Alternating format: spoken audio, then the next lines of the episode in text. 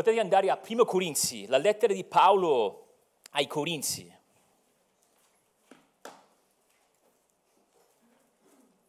E vogliamo leggere il primo pezzettino del capitolo 15.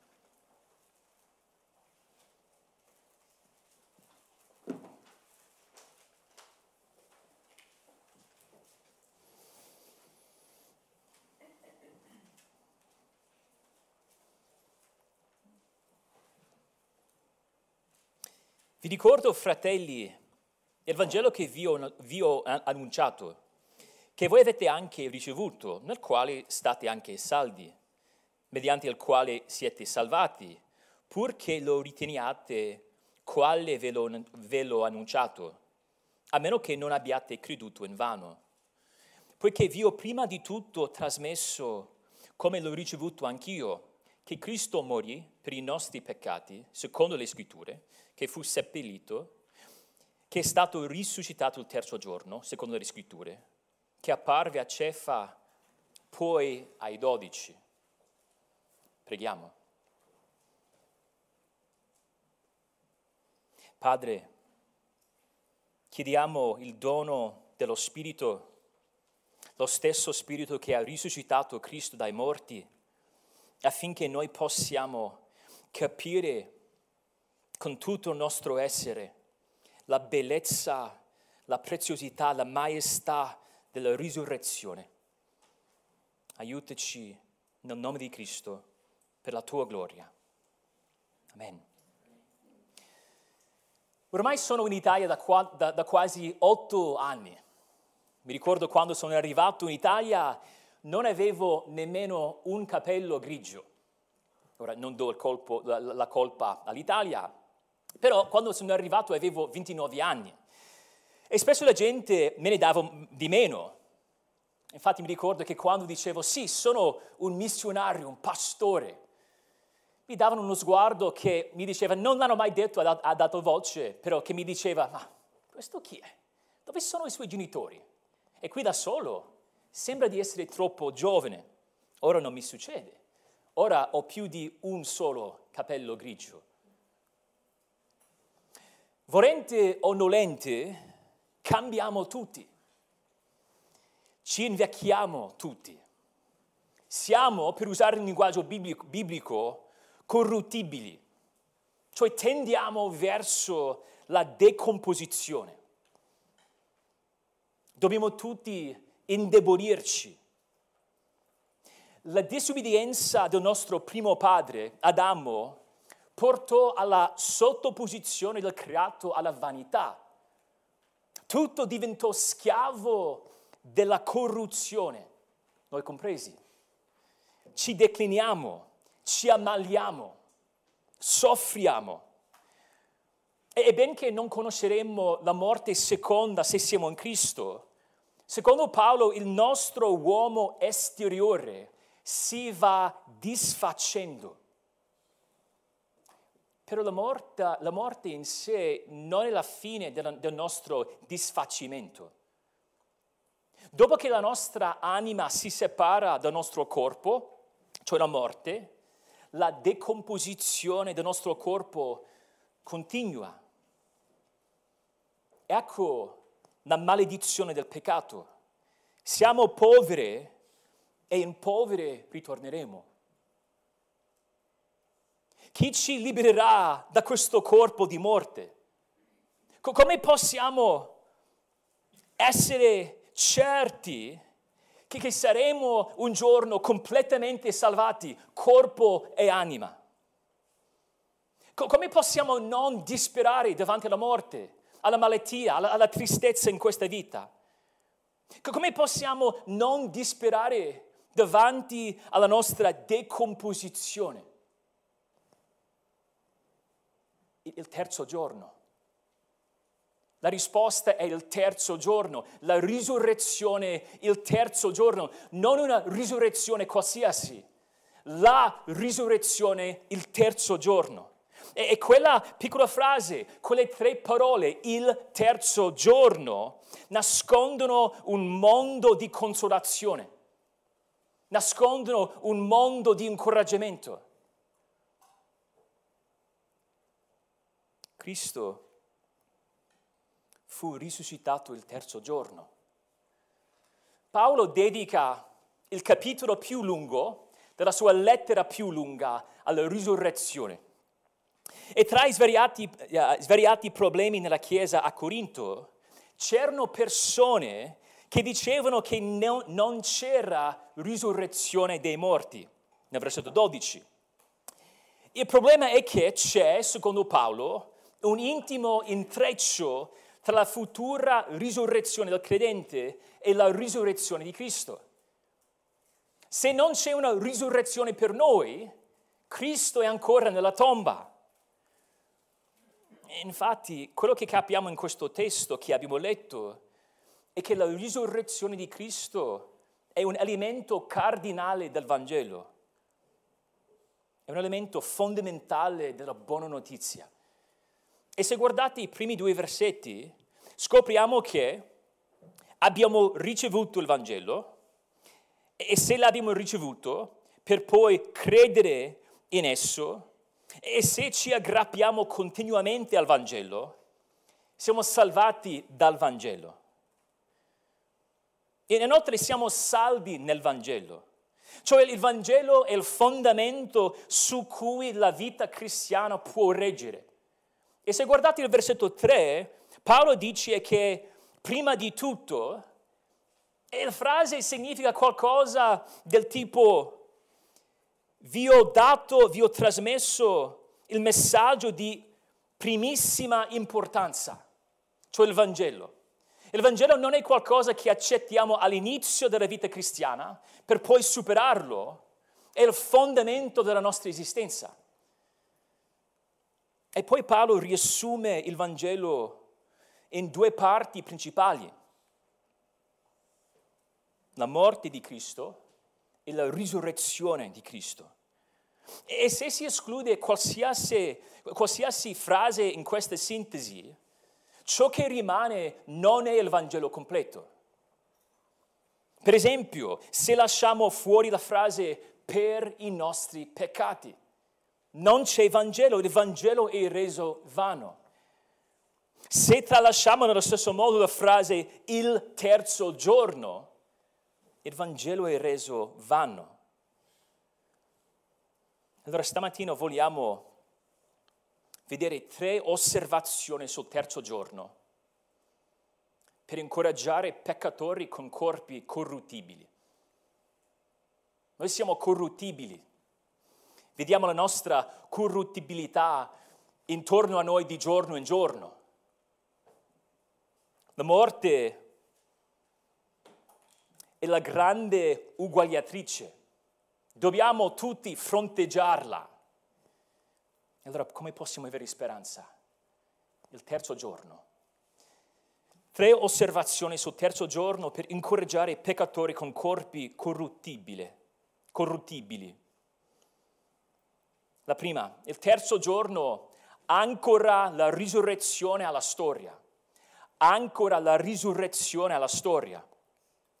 E il compito più ovvio della frase "il terzo giorno" è quello di ancorare o radicare la risurrezione alla storia.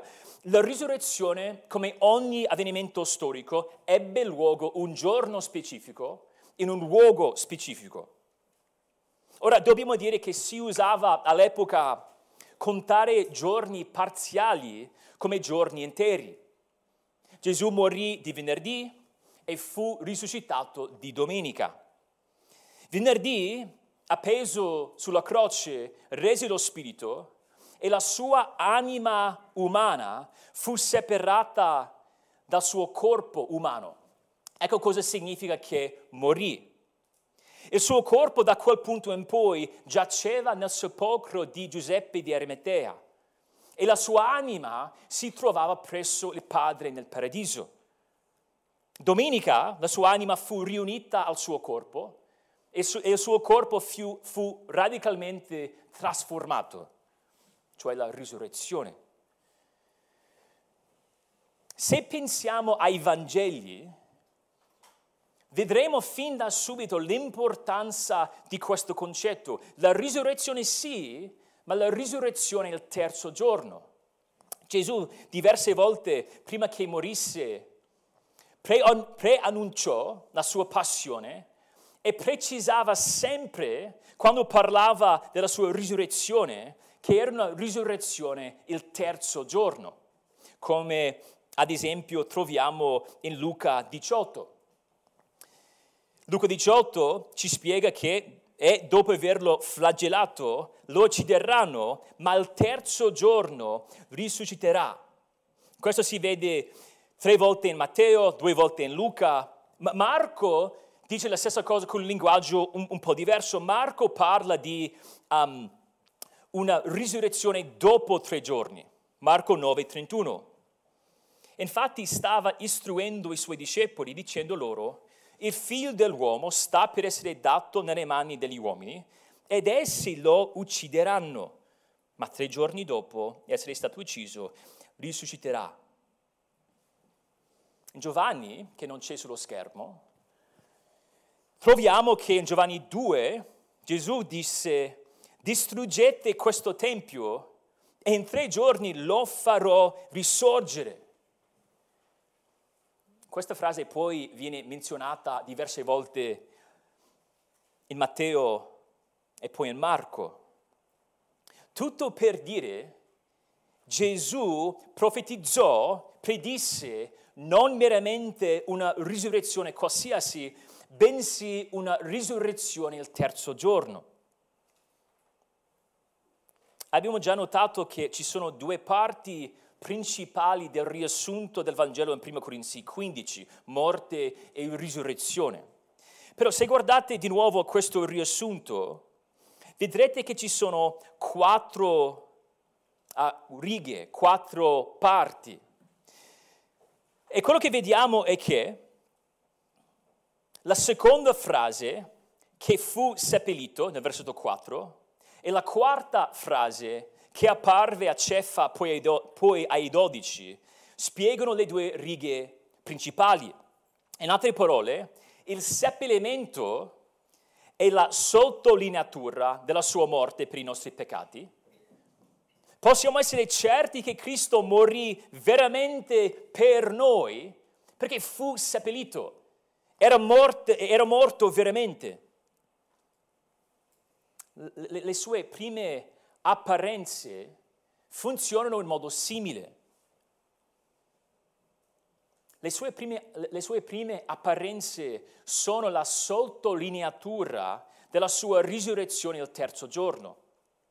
Possiamo essere certi che Cristo morì quel giorno perché gli apostoli lo videro quel giorno, il terzo giorno. E andando avanti, 1 Corinzi 15, si parlerà di diverse apparizioni. Questi si realizzarono,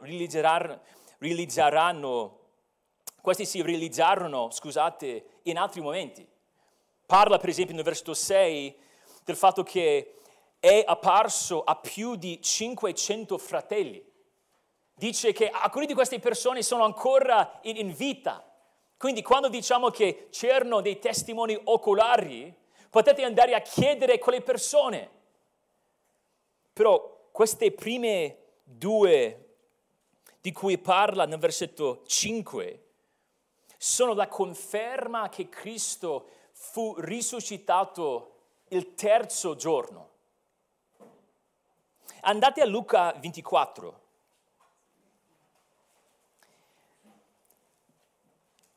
Luca 24 all'inizio racconta la storia della risurrezione di Gesù e poi parla dell'incontro tra Gesù e i discepoli sulla via per Emmaus. E Luca vuole che sappiamo quando ebbe luogo, ambienta la storia in quello stesso giorno, Luca 24:13. I discepoli in questa storia non riconobbero Gesù. Avevano sentito parlare del sepolcro vuoto, Sapevano che c'erano le persone che erano andate a vedere il sepolcro vuoto, però erano delusi perché, pur avendo saputo che altri avevano visto il sepolcro vuoto, che sapessero loro, nessuno aveva visto il suo corpo. E poi, poco prima, notate bene quello che dicono nel versetto 21, dissero a Gesù: noi speravamo che fosse lui che avrebbe liberato Israele.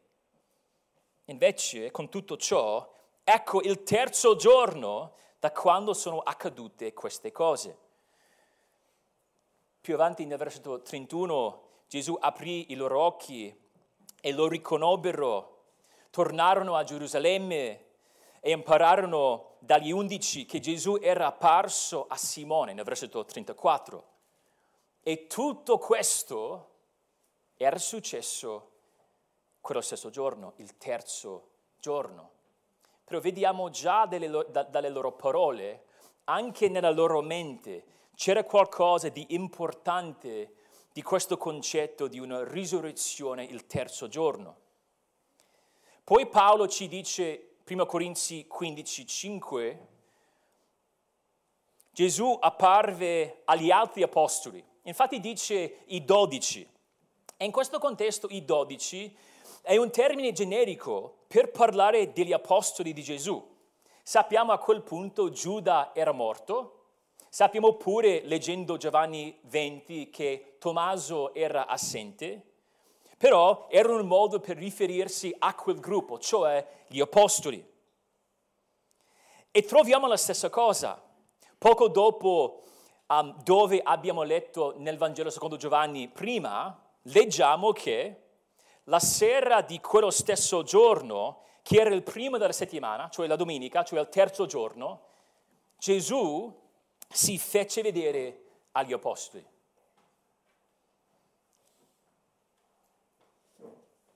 La prima cosa che vediamo studiando il terzo giorno è che la risurrezione non è un mito, non è una favola. Il cristianesimo non è soltanto una filosofia, un'idea, una cosa che mi aiuta a comportarmi come si deve. Il cristianesimo si radica in un evento storico e quell'evento storico ebbe luogo un giorno preciso. Noi in questa vita ci sentiamo spesso vulnerabili, incerti. Siamo consapevoli della nostra fragilità. E quando c'è un evento doloroso, quando soffriamo, in qualche modo percepiamo con una nuova capacità, con una nuova chiarezza, la nostra fragilità. Però benché siamo incerti, benché siamo fragili, benché siamo vulnerabili umanamente parlando, possiamo essere allo stesso tempo certi, possiamo essere saldi. Il Vangelo è quel fondamento su cui la nostra vita cristiana può reggere. Come mai? Non è soltanto un mio sentimento, una mia emozione.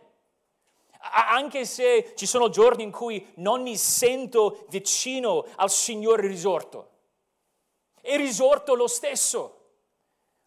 E posso essere certo, perché la tomba era vuota, non 4 giorni dopo, non 5 giorni dopo, ma già il terzo giorno.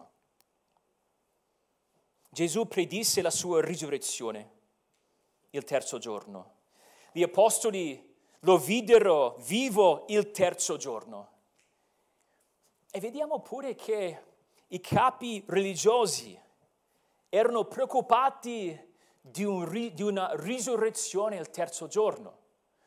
Matteo ci dice che il giorno dopo la sua morte, sabato, il secondo giorno, i capi dei sacerdoti e i farisei si riunirono da Pilato Ecco quello che dicevano. Signore, ci siamo ricordati di quel seduttore, cioè Gesù, mentre viveva ancora disse, dopo 3 giorni risusciterò. Ordina dunque che il sepolcro sia sicuramente custodito fino al 3° giorno, perché i suoi discepoli non vengono a rubarlo e dicono al popolo, è risuscitato dai morti. Così l'ultimo inganno sarebbe peggiore del primo. A quanto sembra, si preoccupavano in modo specifico di una risurrezione quel giorno. Ora, può darsi che abbiano avuto in mente l'idea di mettere le guardie soltanto perché non volevano che le parole di Gesù si adempissero. Possibile. Però anche possibile che sapessero che la risurrezione il 3° giorno significava qualcosa di ancora più importante. Forse sapevano che la risurrezione il 3° giorno avrebbe adempiuto le scritture. Dopotutto sappiamo nel Vangelo secondo Matteo, i farisei, i capi religiosi, sapevano dire ai magi dove il Cristo doveva nascere.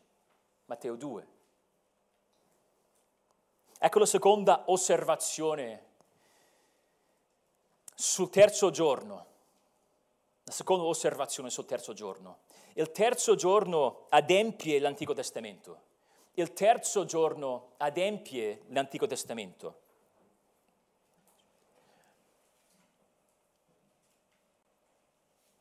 Di nuovo in Prima Corinzi 15 vediamo queste due parti del riassunto del Vangelo. La risurrezione il 3° giorno è secondo le scritture, così come la sua morte è secondo le scritture. Isaia 53 profetizzò che il servo del Signore sarebbe morto per i peccati altrui. Vi ricordo quello che dice, egli è stato trafitto a causa delle nostre trasgressioni. Isaia parla pure della risurrezione. Dopo che il Messia morì questa morte propiziatoria, Isaia ci dice, dopo aver dato la sua vita in sacrificio per il peccato, egli vedrà una discendenza. Dopo il tormento dell'anima sua, vedrà la luce e sarà soddisfatto. Però non parla specificamente del 3° giorno. Guardando 1 Corinzi 15, alcuni studiosi sostengono che la frase secondo le scritture, si riferisca solo alla frase è stato risuscitato. Cioè che non contempla quella frase il 3° giorno. Tuttavia il problema con quell'interpretazione è che Gesù più avanti, quando parlò con i discepoli sulla via per Emmaus, alla fine dice, vi spiego quello che le scritture dicono su di me. E Cristo lì disse, così è scritto che il Cristo avrebbe sofferto e sarebbe risorto dai morti il 3° giorno. Tutto per dire, dobbiamo capire come questa frase, il 3° giorno, adempie l'Antico Testamento. E prima di dire di più sul modo specifico in cui questa frase adempie l'Antico Testamento, è importante sapere qualcosa delle fasi della decomposizione di un cadavere. Senza scendere nei dettagli, possiamo dire che subito dopo la morte si incominciano i processi di disfacimento. I tempi variano ovviamente dipendendo da diversi fattori, ad esempio clima, ma di solito già dopo qualche ora sono visibili i primi segni di questa decomposizione. Però sono segni abbastanza lievi Il vero cambiamento non si realizza fino a quando si arriva alla putrefazione. E di solito inizia intorno al quarto giorno. Nella putrefazione comincia la produzione di gas da parte dei microrganismi che stanno trasformando i tessuti del corpo. Questi gas sono la causa principale dell'odore caratteristico dei corpi morti. A quel punto il corpo inizia ad alterarsi drasticamente, più o meno dal quarto giorno in poi. Ora, l'ottica giudaica nel primo secolo riconobbe questo processo e demarcò il terzo giorno come l'ultimo giorno prima della vera decomposizione. E loro avevano in mente ovviamente la decomposizione visibile. Per esempio nella Mishnah si dice che si può identificare la salma del decesso soltanto guardando il viso entro il terzo giorno dopo la morte. Se non viene identificato prima del terzo giorno, non è ammissibile a livello legale. Altri testi parlano di un'interpretazione teologica della decomposizione, dicendo che l'anima rimane nelle vicinanze del corpo fino al quarto giorno, cioè per 3 giorni. Tutti per dire, notano questa distinzione tra i primi 3 giorni e poi i giorni successivi. E secondo alcune fonti andavano a fare il lutto spesso il terzo giorno, insieme alla salma. E se andate a Giovanni 11, sembra che qui si veda questa distinzione. Giovanni 11 ci racconta la morte di Lazzaro e la risurrezione di Lazzaro. E se guardate Giovanni 11, vedrete che Giovanni vuole che sappiamo precisamente quando Gesù arrivò al sepolcro. Giovanni 11, 17. Lazzaro era già da 4 giorni nel sepolcro. E poi quando Gesù disse di togliere la pietra più avanti, nel versetto 39, Marta, la sorella di Lazzaro, disse: Signore, egli puzza già, perché siamo al quarto giorno.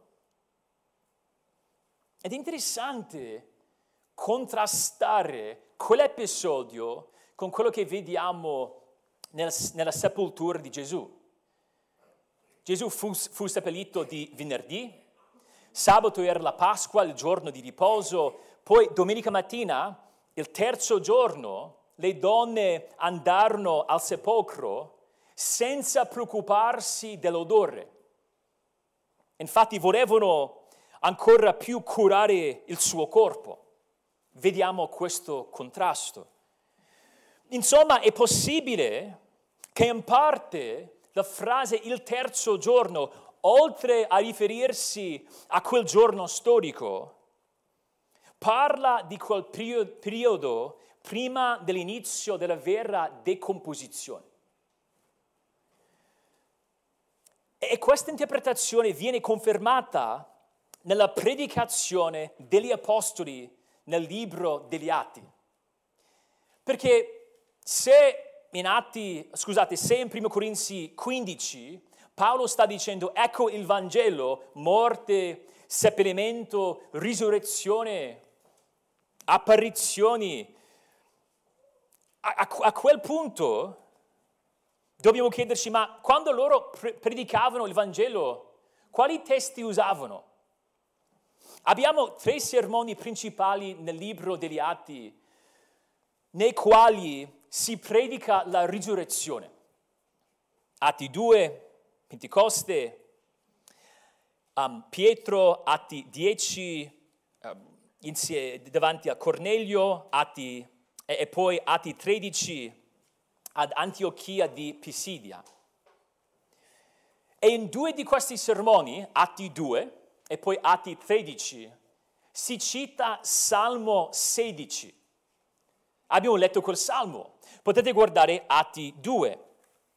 Atti 2, questo, come ho detto, è la Pentecoste, e si cita una lunga porzione di Salmo 16.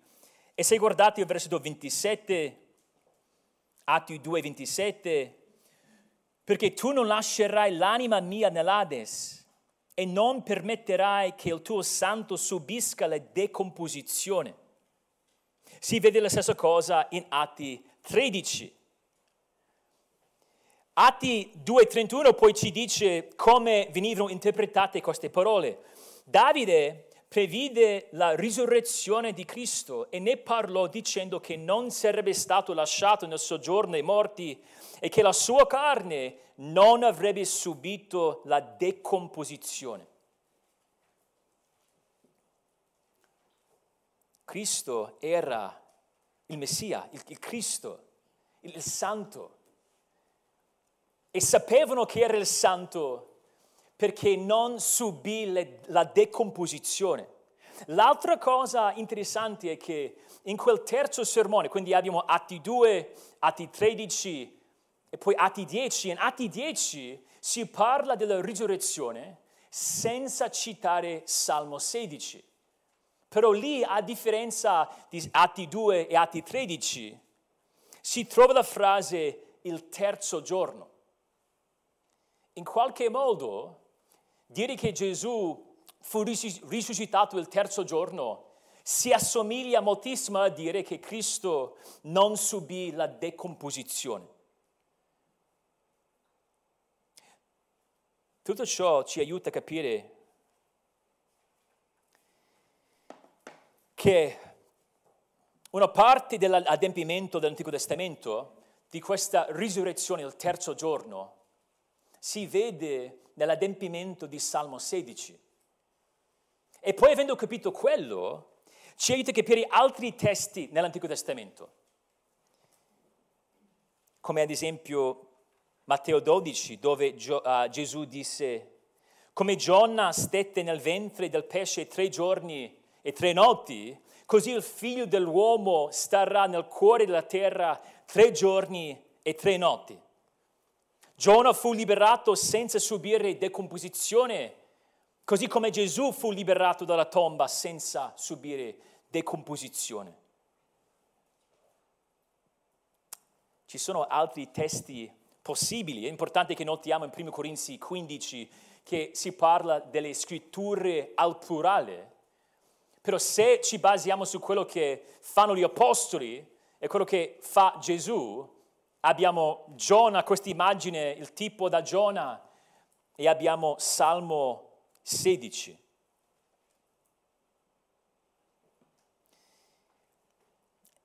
E vedendo che la sua risurrezione il terzo giorno è l'adempimento delle scritture, vediamo che tutto quello che Gesù disse è attendibile. Se tutte queste promesse, scritte tanto tempo prima che Gesù camminasse sulla terra, erano state adempiute in quel momento, in questo modo così preciso, io posso porre la mia fiducia in quel Salvatore. Io posso fidarmi di tutto quello che mi promette. Non c'è la possibilità che una delle sue promesse verrà a meno. Non c'è la possibilità che si compierà però soltanto a metà. Non c'è la possibilità che quando mi dice che posso vivere con lui per sempre, che non sarà per sempre. Ogni mio dubbio sulla mia sofferenza, ogni mio dubbio sulla mia morte, dovrebbe indebolirsi alla luce del terzo giorno. C'è una terza osservazione sul terzo giorno. Il terzo giorno assicura la nostra incorruttibilità, assicura la nostra futura incorruttibilità. John Patton fu un missionario a una tribù nelle isole del Pacifico meridionale.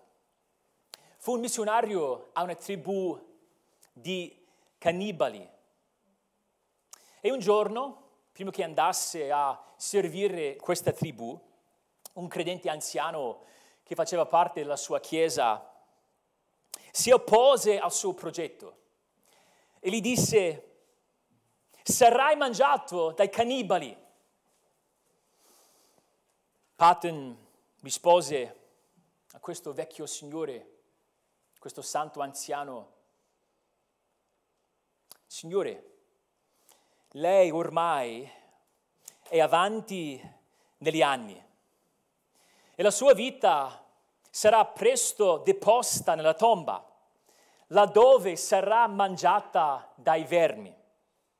Io le confesso che se posso solo servire e morire, onorando il Signore Gesù, non mi farà nessuna differenza se sono mangiato dai cannibali piuttosto che vermi. Quando arriverà il grande giorno, il mio corpo di risurrezione risorgerà bello quanto il suo, a somiglianza del nostro Redentore risorto. Potremmo dire che quel missionario John Patton aveva colto la speranza del terzo giorno. Siamo arrivati al dunque. Magari vi state chiedendo: ma come mai ti sei dedicato diversi giorni a studiare quella frase del terzo giorno? Abbiamo già notato, tornando su Prima Corinzi 15, il parallelismo tra le due parti del riassunto del Vangelo. Morì per i nostri peccati secondo le Scritture. La spiegazione teologica nella prima riga, per i nostri peccati, è parallela con la spiegazione teologica nella terza riga, il terzo giorno. Cioè quella frase per i nostri peccati mi dice qualcosa di teologicamente importante sulla sua morte, e nello stesso modo il terzo giorno mi dice qualcosa di teologicamente importante sulla sua risurrezione. Gesù non commise mai un peccato. La sua morte era una morte vicaria, cioè si è sostituito a noi, morì per i nostri peccati. Quindi quella frase ci dice che sì, fa qualcosa per noi, però capiamo pure che non morì a causa di qualcosa che ha fatto lui stesso. Era impeccabile. Morì per i peccati degli altri senza mai conoscere il peccato. E possiamo dire che la sua mancanza di decomposizione, cioè il fatto che morì il terzo giorno, è un'affermazione della sua impeccabilità. In altre parole, il suo corpo non si decompose come il corpo di peccatori, perché il suo corpo non fu mai usato per compiere peccati. Il suo corpo non ritornò alla polvere, ma fu radicalmente trasformato. Il corpo umano del Figlio di Dio non si è distrutto, non si è disfatto. Non è stato come sarà il nostro corpo se dobbiamo morire prima che Cristo torni. Nella Bibbia ci sono diversi attributi di Dio, alcuni che conosciamo meglio: l'onnipotenza, l'amore di Dio, la gloria di Dio, attributi simili. Però ci sono altri attributi del carattere di Dio meno conosciuti. La Bibbia dice che Dio è incorruttibile. Dio non subisce la decomposizione, non decade, non va verso il declino. È sempre lo stesso, è solido, fermo, fisso. La risurrezione di Cristo è in grado di renderci partecipi della incorruttibilità di Dio. E lo sappiamo perché non subì la decomposizione.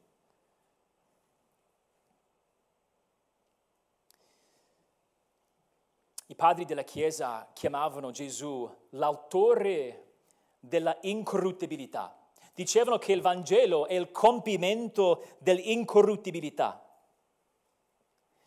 Quello che vediamo è che la sua risurrezione è la primizia di quelli che sono morti, 1 Corinzi 15, 20. E l'importanza del terzo giorno si può riassumere semplicemente così. La natura della sua risurrezione garantisce che può salvarci completamente. Gesù non subì la decomposizione e pertanto può liberarci dalla nostra decomposizione. La nostra traiettoria è verso il basso. Tendiamo verso la putrefazione.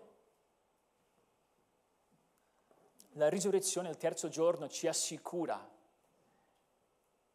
che Gesù porrà fine al nostro disfacimento. La nostra decomposizione non andrà avanti per sempre.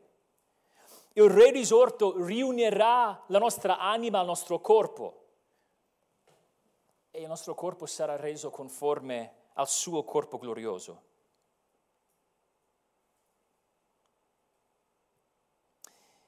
E solo a quel punto saremo salvati corpo e anima completamente. Saremo interi, saremo integri, saremo incorruttibili. E la nostra gioia sarà incorruttibile. A quel punto non sarà possibile che torniamo indietro. Non potremmo degenerare, non potremmo degradarci, non potremmo peggiorare a quel punto. Non ci sarà più la morte, né cordoglio, né grido, né dolore, perché le cose di prima saranno passate. Ogni nostro dolore in questa vita, da un mal di testa al cancro, ci ricorda che andiamo verso il disfacimento. Però per il credente c'è ancora un altro ricordo, che noi andiamo verso il disfacimento, però non sarà sempre così. 1 Corinzi 15, 53, Paolo dice questo. Infatti bisogna che questo corruttibile, cioè questa tendenza verso la decomposizione, infatti bisogna che questo corruttibile rivesta incorruttibilità e che questo mortale rivesta immortalità. Quando poi questo corruttibile avrà rivestito incorruttibilità e questo morte avrà rivestito immortalità, allora sarà adempiuta la parola che è scritta: la morte è stata sommersa nella vittoria. La risurrezione il terzo giorno ci ricorda che Cristo morì veramente una morte umana, ma non subì la decomposizione. Sappiamo che la morte è stata sommersa nella vittoria perché Cristo è risorto il terzo giorno. Signore, ti ringraziamo per la tua parola, ti prego di benedirla al nostro cuore, Ti prego che sia preziosa a noi, che sia incoraggiante, che ci dia nuovi spunti di riflessione. Edificaci affinché vediamo più di Cristo. Chiediamo nel suo santo nome. Amen.